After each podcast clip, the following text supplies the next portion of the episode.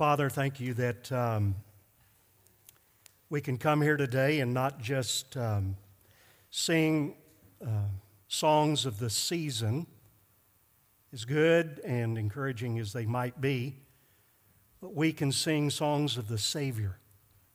And in every word, almost every line, we have seen the gospel. We have heard the gospel. We have sung the gospel. I pray that we would continue to do that now as we open your word and as we look at the span of the ages and the story of the coming of Christ into the world. And we now, in this second part of this series, Why Did Christ Come? we will explore more before we get to the actual entrance of the Lord Jesus Christ. Help us, Lord, to have ready ears. We want to hear what you have to say, not just what a man has to say, but what you have to say to us. We will gladly hear it, and then uh, by the power of your Holy Spirit, we will respond to it. God, we know that the only way that we're going to respond is if you draw us to the Lord Jesus. So we pray that you'd do that. Now, for your glory and for our good and for the good of the nations, we pray in Jesus' name, amen.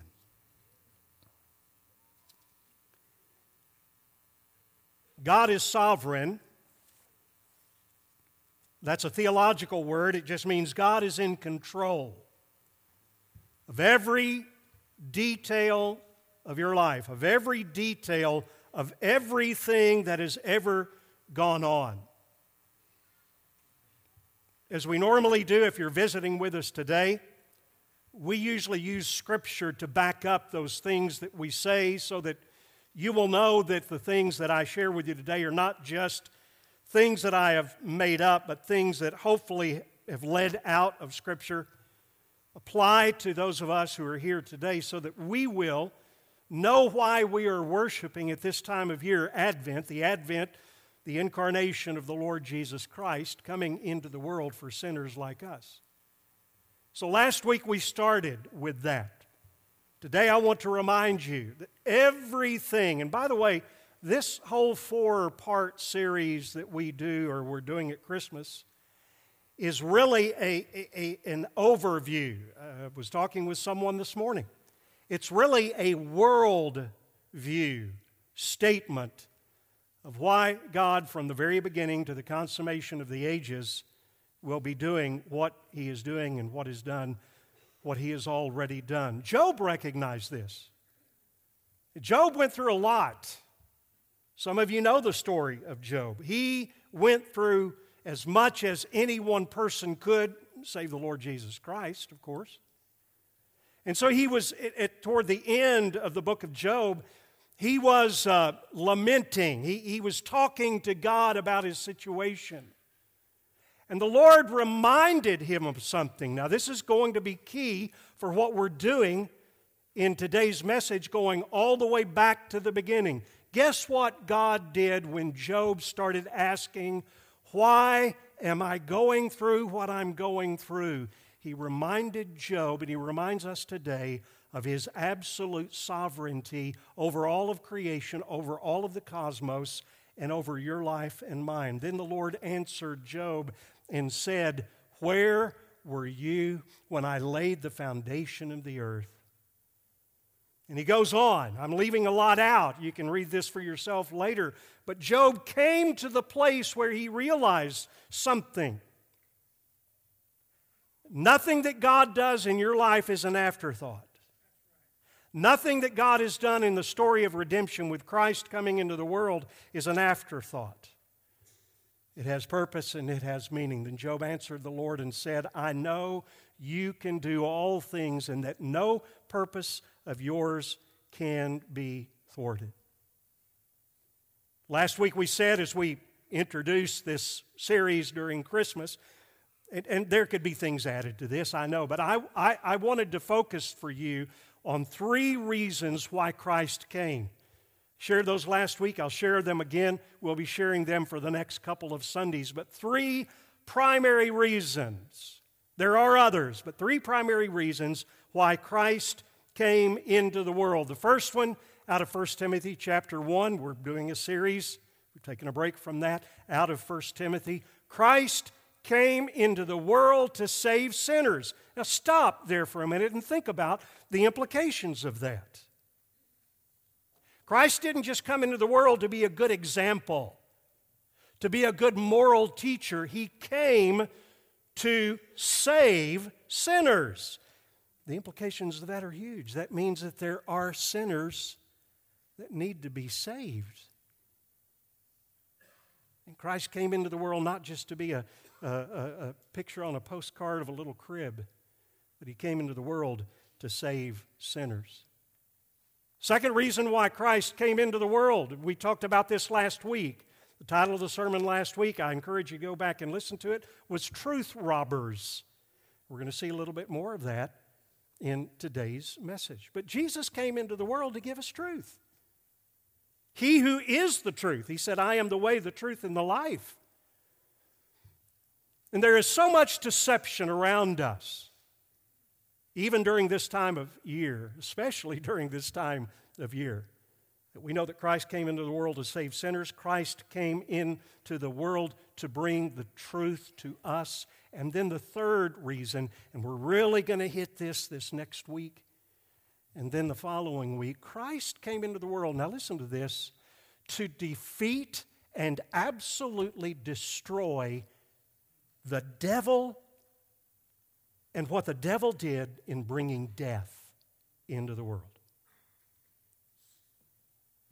And you and I can look around and we see a lot going on, and we can know that in the consummation, it hasn't happened yet. We, we get a glimpse of it when we come to faith in Jesus Christ and we begin to follow Him. We begin to experience a little bit of that life, but ultimately, He is going to absolutely destroy the devil, and He's going to destroy death as well. So, those are the reasons why Christ came into the world. Now let's flesh this out. Three points that you see there before us. Again, this is not necessarily expository, this is a, a, a, topical sermon, and these three topics are absolutely essential. Let me ask you a question. Look at the first question there on the outline, if you would. All right. We're going to answer this question What was the first murder in the Bible? And who was the first murderer in the Bible? Wait before you answer. Because most would remember what I would say is the first case of sibling rivalry in Genesis chapter 4. Most people, if you ask, what's the first murder? What's the, who was the first murderer? Well, that's easy. Just go to Genesis chapter 4 and we find the story of Cain and his younger brother Abel. And they brought their sacrifices to the Lord. They brought their offerings. Really, only one was a sacrifice. They brought their offerings to the Lord, and, and the Bible very clearly says that God had regard for Abel and his offering because he brought of the flock. But for Cain, and his offering he had no regard, and Cain became angry. Now, those of you who have siblings, I know that there have been times perhaps in your life where you have thought, I am so angry at my sibling. Uh, if not murder, I could hurt him really bad. And so most people would say, well, that was the the first murder in the Bible. Cain spoke to Abel, his brother. Now, watch this. What's happening? I, I don't think he was just speaking to him casually. This was a premeditated thing to get him to come with him into the field. When they were in the field, Cain rose up against his brother Abel and he killed him. What was his weapon? Hmm. Do you know? The Bible really doesn't say. Now, he's depicted in, in some paintings, some illustrations, as holding a rock. Killed him with a rock. It could have been a rock, could have been a branch. It was not his bare hands. He didn't throttle him. It could have been It could have been an implement of tilling the soil that was turned into a weapon to commit murder. All we know from Genesis chapter 4 is this it was violent, it was brutal, because two times it says that the ground opened up to receive the blood of Abel from the hand of Cain. Soaked the ground. I, wonder sometimes if the Bible does not tell us what the weapon was, simply so that we'll know where that kind of thing comes from. I read an article this last week and there was a New York Times journalist. This is, this is common fare for us out there. And I, I think you know what, what persuasion that I come from, but that's not really the issue here. This journalist was saying, America, here was a quote. I, I wrote this down. I thought this would be good to show you what New York Times journalists are thinking. By contrast to the Word of God, America needs to become like Europe in its social views. Well, that's one thing that I disagree with. And in its gun control. And here's his reasoning it would be good to head off shooting. Folks, it, it doesn't matter whether it's a gun or a plowing instrument turned into a weapon or a sword. Killing is in the heart of man, and man will always find a way to kill. So, with all that, Cain killing Abel was not the first murder in the Bible. What was the first murder in the Bible? Who was the first murderer? Jesus helps us out. And so we go to the words of Jesus, and he talks about something. I'm combining two different verses in here so you'll see where this happened. It fits into all of this. He was talking to some religious leaders, and he stopped them. Now, Jesus was, uh, we, we usually think of Jesus as just, gentle, and meek, and he was, okay? But Jesus called it like it was. And so he's looking at these religious leaders, and they have murder in their heart, and so he says to them, You are of your father the devil, and your will is to do your father's desire. He was a murderer from the beginning. The beginning of what? In the beginning, God created the heavens and the earth. We read a little bit later in the book of Genesis. In fact, if you, we're, we're going to be parking in Genesis 1, 2, and 3 primarily today, referencing some, they'll be on the, the screen. But we will be looking at some of those things. And, and here's what God said to, to man, to Adam, in the very beginning when creation was going on, but the tree of the knowledge, of, he said it to Adam. I, w- I want you to hear that. He said it to the man From the tree of the knowledge of good and evil, you shall not eat. That was the command. And then he gave, here's going to be the consequence cause and effect. Young people, children, do your parents ever talk to you about that? I don't know that they use the terms cause and effect, but they give you something to do or not to do, and maybe sometimes they'll attach a warning to it. If you do this, then. If you don't do this, then. So this is cause and effect. There's a consequence.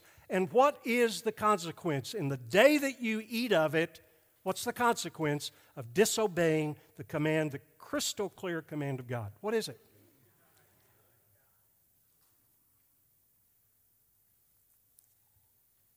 Let me add to that Genesis 3 6, Romans 5 12. So the woman, we'll talk about this a little bit more in just a minute. The woman took its fruit, the fruit of the tree of the knowledge of good and evil, and she gave it to her husband who was with her. I'm going to come back and comment on that. and he ate. And we know because Romans 5:12 tells us that at least in a spiritual sense and probably in a physical sense we will get to this therefore just as sin came into the world through what? Through one man named Adam.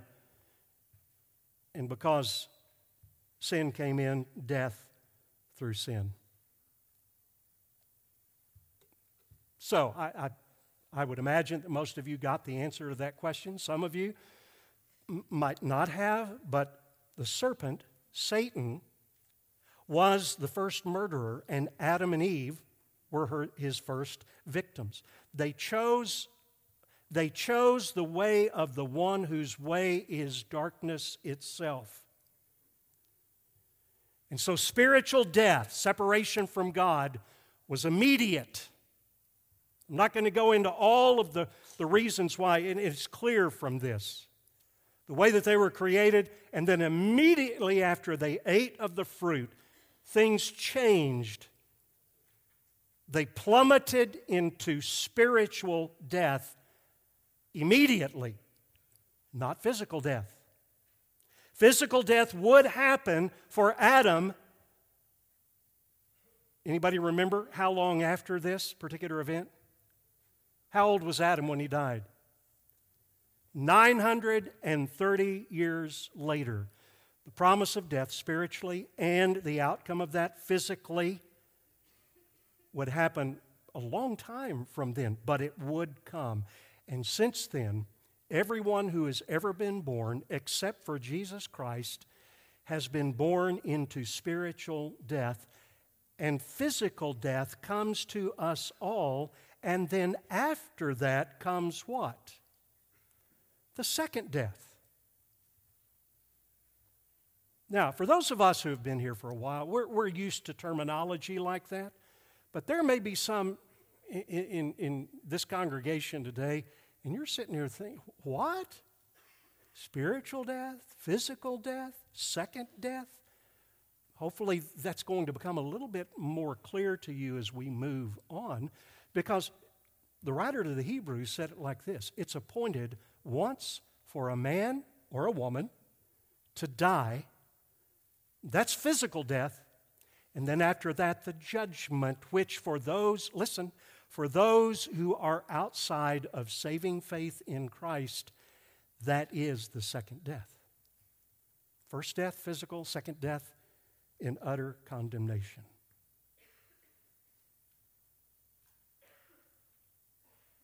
Last week, a movie star died. Anybody see news about that? A lot of people died, but they don't make it into the headlines.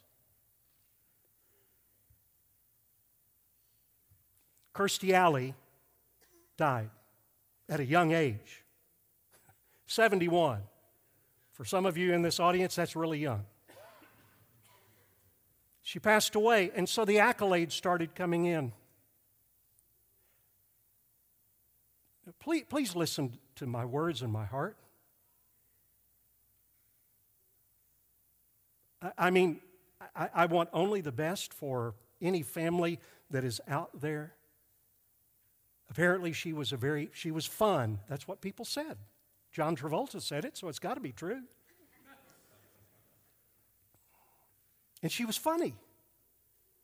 She was a comedian. She, she, she just had this zest for life, her children said. I've, I've always been interested when someone is described as fierce. I'm not sure exactly what that means, but they described her as fierce. Kirstie Alley was a Scientologist. As far as we know, until the day that she died, if she was a Scientologist and never repented of that particular religious cult system, she died without knowing the Jesus of the Bible. She died believing that she would come back in some form or another.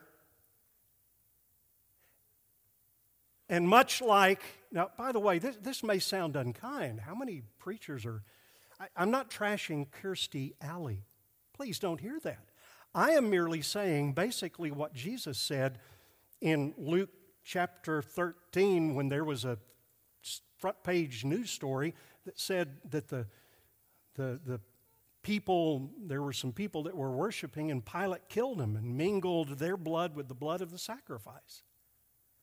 And then he talked about a, a tower falling on some other people and killing them. And he, he told that, and he said, Look, here's the point to that. Unless you repent, you will likewise perish. He was not being unkind, he was telling the truth.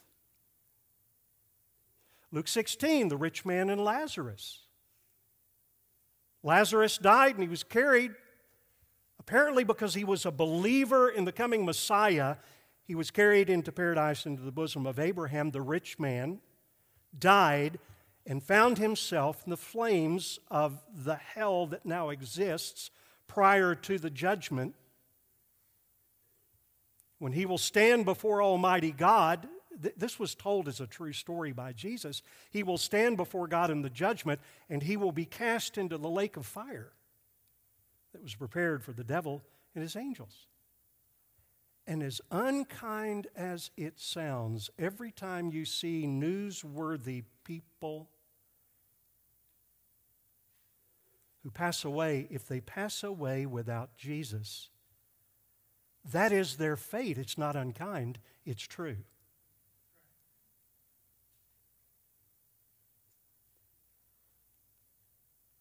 And it all stems from the first murder in the Bible in the first murderer. Let's go on to the second point because we're going to just do a broad sweep. Panorama. This is my take. Okay?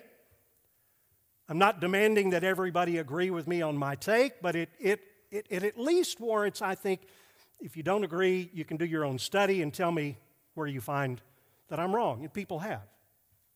Okay? So, what about the creation of man, his purpose, provision, and his fall into sin? Let, sin, let's go back, back, way back to the very beginning of God's good creation. Where do you find that story? By the way, is that a myth?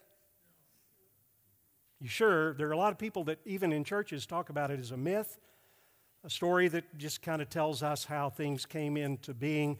Moses didn't think it was a myth, neither did Jesus. They used these events and other events like Jonah and, and other events like the flood as real historical events. So, we go back to God's creation, Genesis 1 and 2. And let me just say this however you want to interpret, all right? However you want to interpret each day of creation, where it says there was evening and there was morning one day, and then the next and the next. It says that about all six days of creation. So, however you want to interpret that, everything was created in six days. And I'm saying if you want to interpret it as a literal 24 hour day, or you want to interpret it as a period of time, everything was created within that one to six time frame of creation. Now, Genesis chapter 2, what's that all about? Simply this Genesis chapter 2 is just an expansion or an explanation of the creation of man. That happened on which day?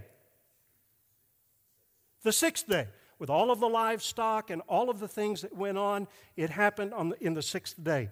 Uh, and, and all, all about Adam naming the, the, the animals and all of that, that all happened, again, no matter how you want to view the sixth day, as an age or as a lit- I, I choose the literal 24 hour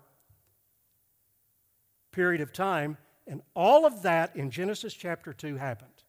He names the animals talks about the garden a little bit that he was given to till and uh, then he talks about how eve was created how woman was created out of man. The first wedding took place in the garden okay? All of that happens in chapter 2. Now, here's what I want you to see. At that point, I'm talking about the end of the sixth day of creation. There is nothing in the Bible that says anything about death or pain or decay or futility.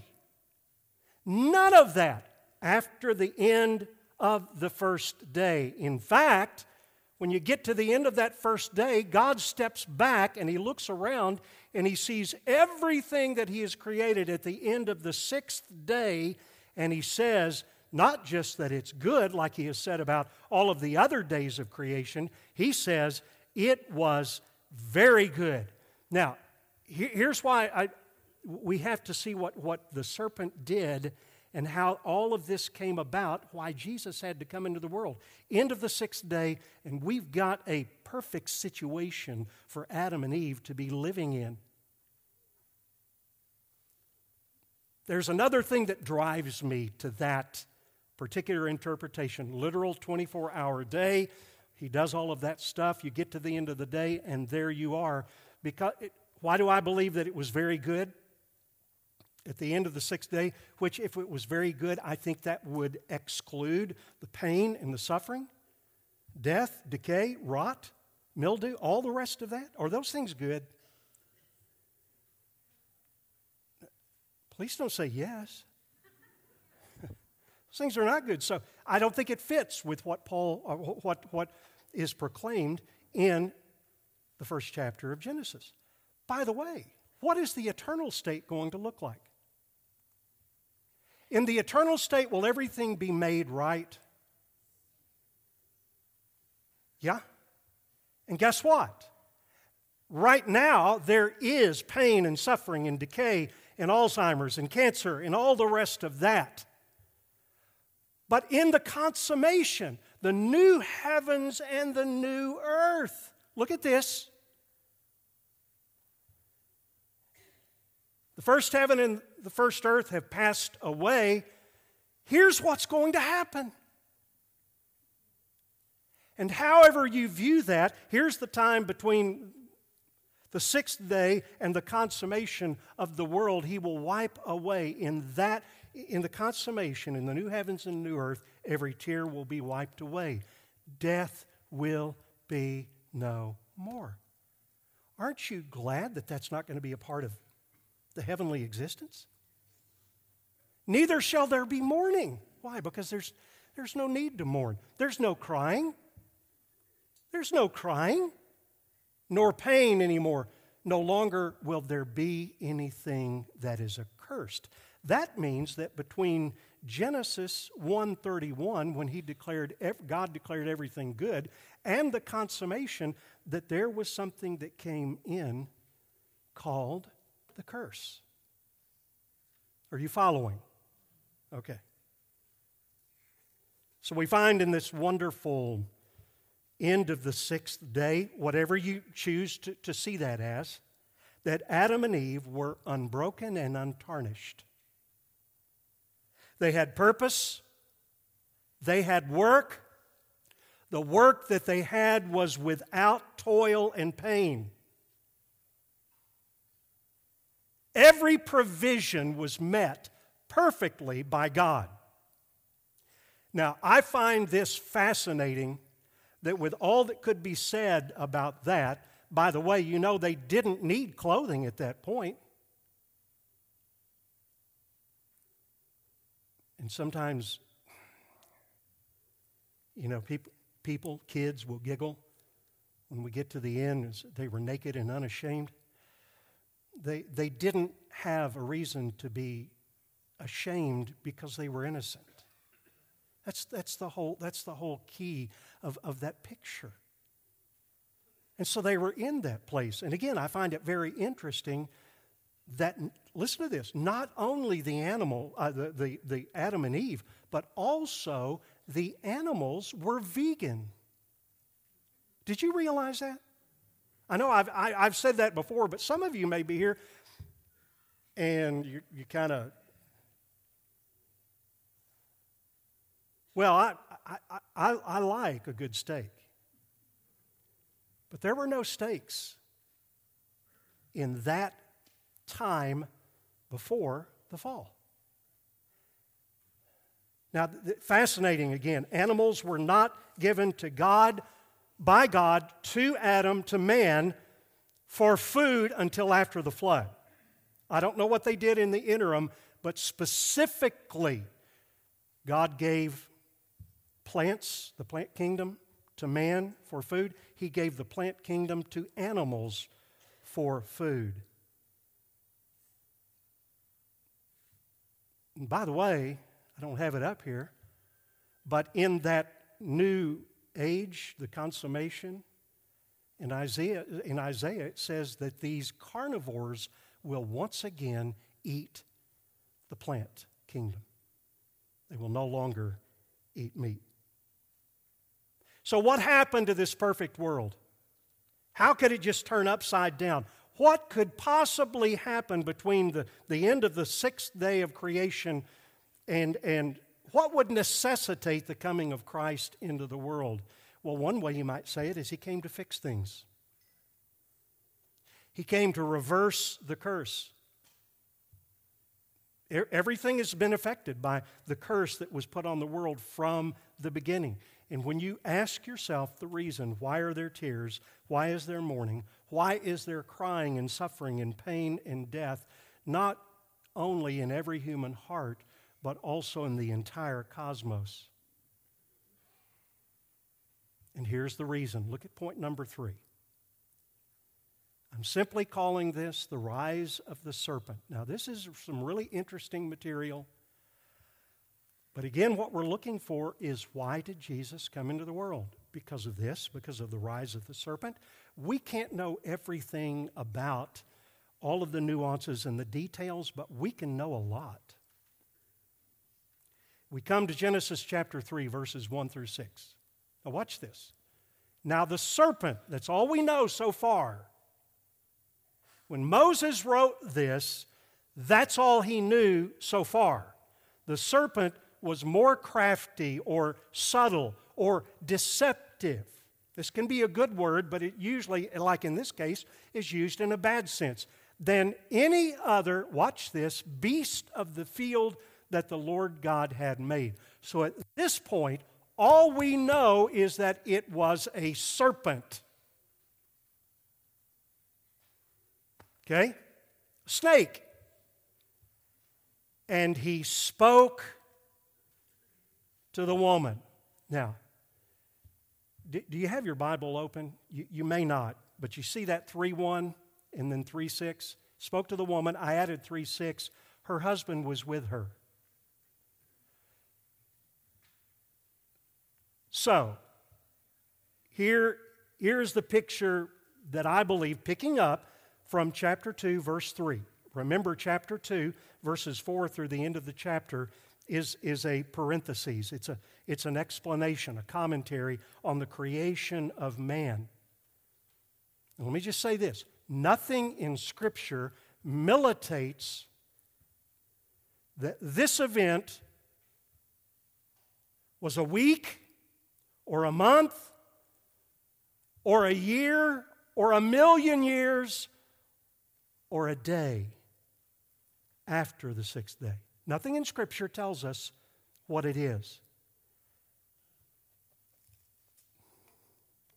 But here's what I believe just from the sequence of the events as they are spelled out in Scripture.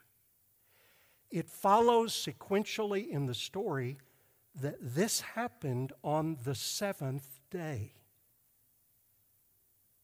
The day in which God rested from his work the day that God blessed and set apart, sanctified.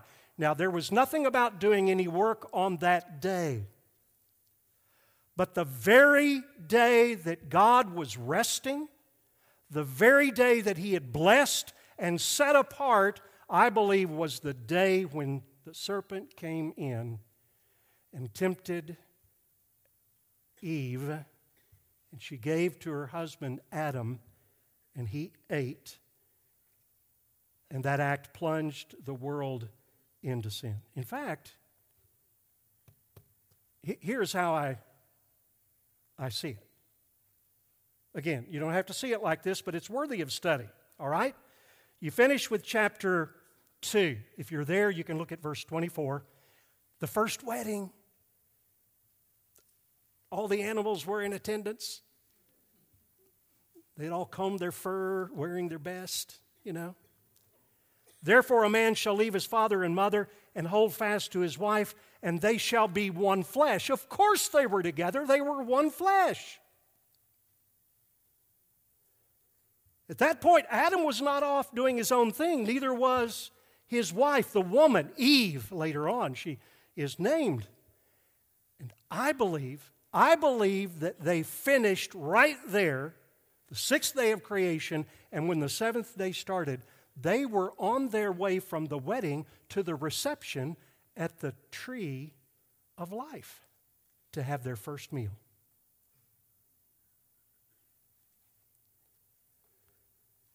And because they were heading that direction the middle of the garden, that's when the serpent came up to Eve. I don't know if they were talking, I hope they were. Just discovering each other, that kind of thing. And the serpent comes up and begins to interrupt their conversation and to talk to Eve. Now, this is interesting because the serpent appeared to both of them but spoke only to the woman. There's a lot there that we don't have time to unpack today. We'll get into more of that in 1 Timothy chapter 2. He spoke only to the woman. This serpent that was identified as one of the beasts that the Lord God has made, but we know him as something else, don't we? Do we? Yeah, we do. Because late, way later on in the last book of the Bible, almost the very last of it, the great dragon was thrown down. Hmm. Why was he thrown down? That ancient serpent, a direct reference to the garden who is called the devil and Satan, the deceiver of the whole world. You can't get any more crystal clear than that who the identification of the serpent in the garden was. And so we see the rise of the serpent, the original murderer. All of these we've already discovered before that his job is to steal, kill, and destroy. He's out to take a life. And in doing that, all of, Adam, all of Adam's and Eve's descendants would be born into death. Now, just a real quick aside how, where, where, where did that come from? Again, a lot of this is mystery. Let me give you two passages that you probably already know. Now, these, these are written to, uh, they're, they're taunts. The prophet Isaiah and then Ezekiel wrote about the king of Babylon but this is not, the, this is not just the king of Babylon. Then in Ezekiel, we show this in a minute, the king of Tyre. This is not just the king of Tyre. How you have fallen from heaven, O day star. Does that harken back? The great dragon was thrown down. Hmm. You have fallen, O day star, son of the dawn. You've said in your heart, I will ascend. It gives an idea of what was happening. I don't know if it happened as, as the serpent came up to Eve or if it happened prior to that. That's pr- probable. I will ascend to heaven above the stars of, uh, of God. I will set my throne on high. The pride was coming through. I will sit on the mount of the assembly. He wanted to be over the church. I will ascend above the heights of the clouds. I will make myself like the Most High God. Now, what was one of his temptations to Eve? You'll be like God. The same thing he fell into, same thing he tempted Eve by. Second thing, and this, this is so revealing about the rise of, of, of the serpent. How did he come to be? I, this was all pre temptation of Eve, whether it was a minute or eons before. We, we simply do not know that. You were the signet of perfection. I don't think he would say that about the king of Tyre. This, was going way deeper than the king of Tyre, full of wisdom and perfect in beauty. You were in, the, you were in Eden, the garden of God. That just says it right there. Every precious stone was your covering, crafted in gold, were your settings and your engravings. You were an anointed guardian cherub. Wow. Now, let me stop right there. Does anything in from the very beginning of time to the very end, does anything ever happen by accident? Not if you believe in a sovereign God. So, even there, now be very careful, God is never the author of sin. Even there, God had a plan, and His plan of redemption for the rise of the serpent. Let me go back to this. You were an anointed guardian cherub. And when I read that, I immediately thought of the verse in Hebrews chapter 1 that angels are sent out as ministering spirits to God's elect. And I had to wonder it was either like that or maybe like in the book of Job where he had permission to go and tempt. But, but whatever it was, could it be that the serpent, that Satan, Lucifer, was sent as a guardian angel to guard them, but in the midst of his going, his heart became full of pride and he turned because he hated God so much, because God was glorious and he couldn't attain the glory of God.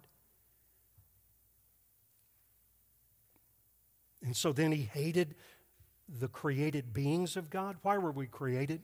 Why were we created? To glorify God. And it could have happened just like that. That Lucifer, Satan, was sent as the guardian and turned in the rise of the serpent. And he became the tempter to Eve.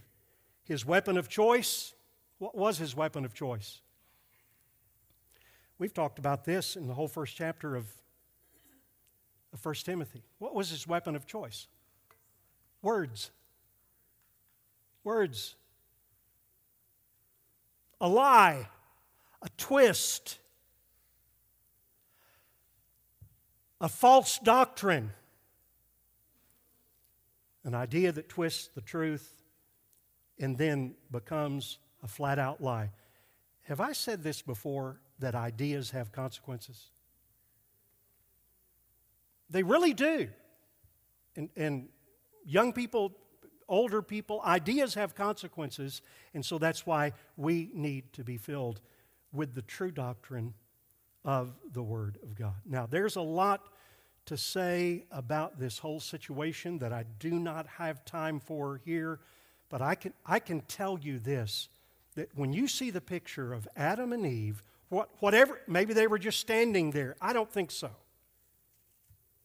I think they were on their way to somewhere. And when we see what Satan does, the first thing that he did was violate the created order between man and woman. He did not approach the man to whom the command had been given. He approached the woman. Then the next thing we see is we see nothing from Adam. Why? I don't know. But here's what we do see his silence and his passivity. And again, we don't have time to unpack all of that now, but let's learn a couple of things if we can. As we wrap this up, the rise of the serpent, you say, is this really a Christmas sermon?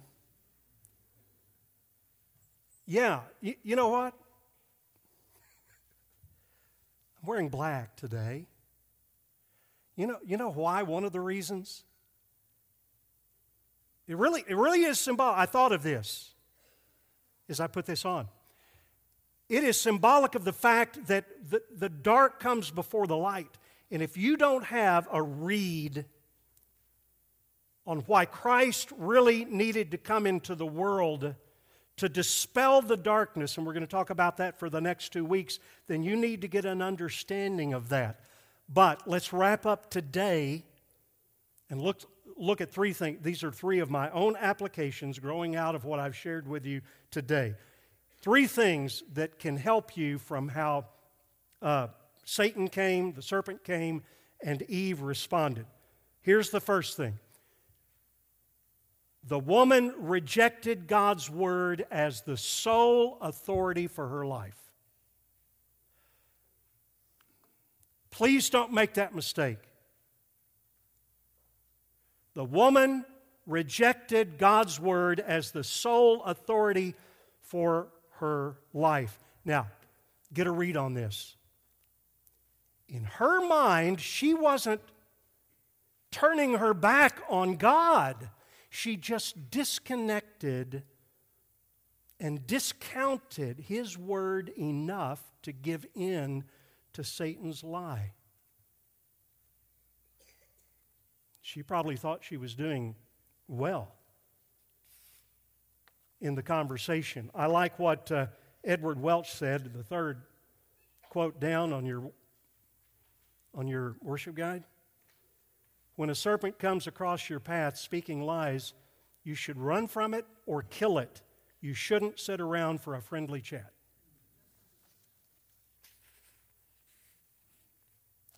Why? Because there's a way that seems right to a man, but its end is the way of death. And God had already given His word, it was crystal clear. Do not eat, or this is the consequence. This is an application. Please, this is an application. You may think it's okay to tweak God's word and to take liberties. I saw a great quote on this getting too many notes wrong will change the song.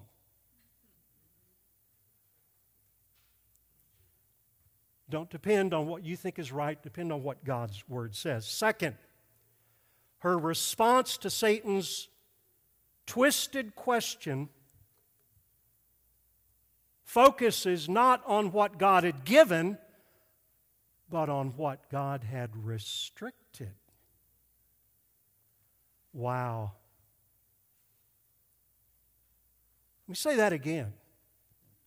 Her response to Satan, the serpent's question, was to focus not what on, on what God had given, which was everything except one thing. But what he did was cause her to focus on the one thing that was restricted. And the reason it was restricted was for their protection.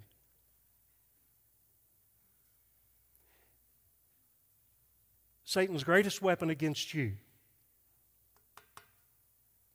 you guys over here, all the rest, all the way around, his greatest weapon is discontent. And that's what we see a picture of. Rather than focusing on what God has given to you, the blessings, the life, and most of you are followers of Christ, that is the greatest blessing that you can ever have. The enemy still comes along. He uses the weapon of discontent. He will twist something from the Word of God to make you think that God is holding out on you and that God really does not have your best interests at heart. Again, I wrote, I, I, I love when, when commentators, they come up with a zinger, the, a way to say it, and I wrote it down. Satan's darts of discontent are his favorite weapons. Hear it well. Third thing, and the last thing the serpent's big lie. This is so big.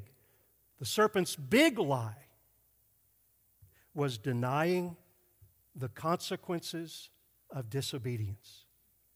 Let me say that again. The serpent's big lie, the, the overarching lie, I believe, in this story of the temptation, was that he denied the consequences of disobedience. Now, to say to the woman, You will be like God, that might have been attractive. It, it would be like a, a preacher saying today, You need to You need to have self realization. You need to become the best you you can be. That, that was the appeal. You will become like God. But the out and out lie was, You surely will not die. And he's using the same lie today over and over again. The wages of sin are death. That's, that's, that's just a truism. That is a biblical spiritual law.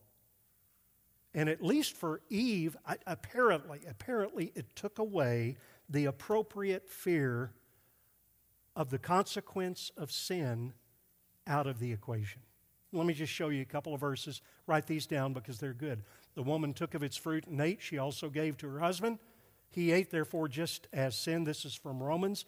Just as sin came into the world through one man, and through sin, uh, uh, through and death through sin, and then Romans six twenty three, the wages of sin is death.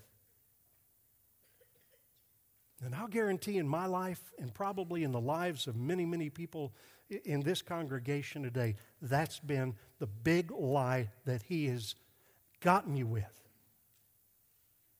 You can do this. You can get away with it. You surely will not die.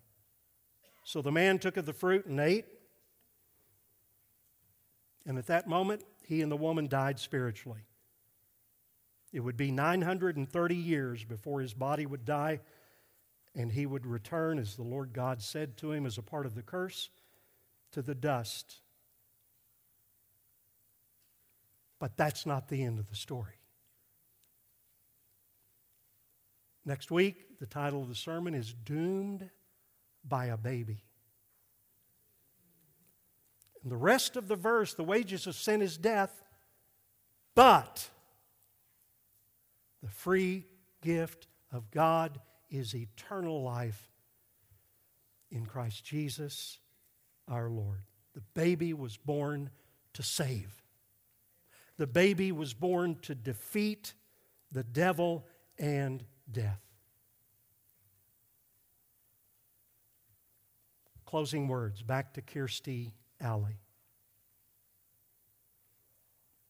At the end of a news program, it told a little bit about her.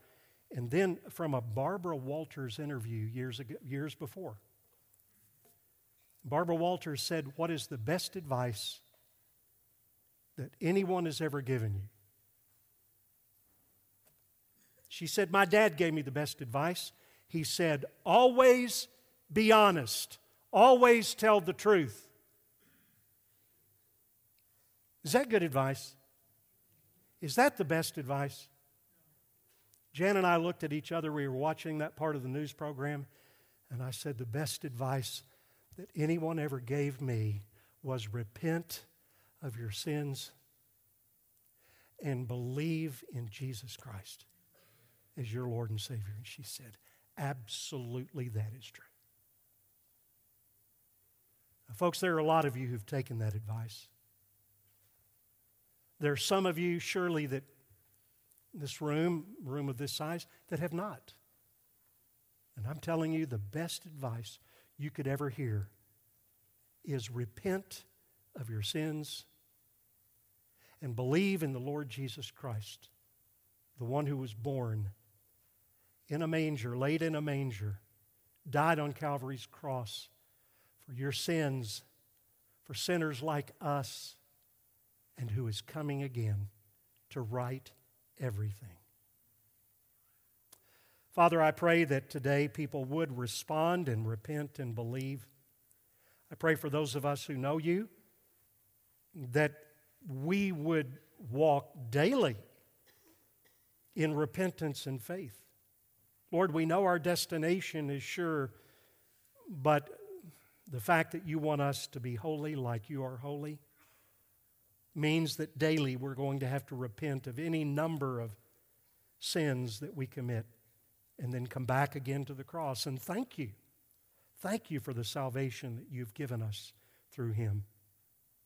So, Father, I pray now that you would seal these words to our hearts.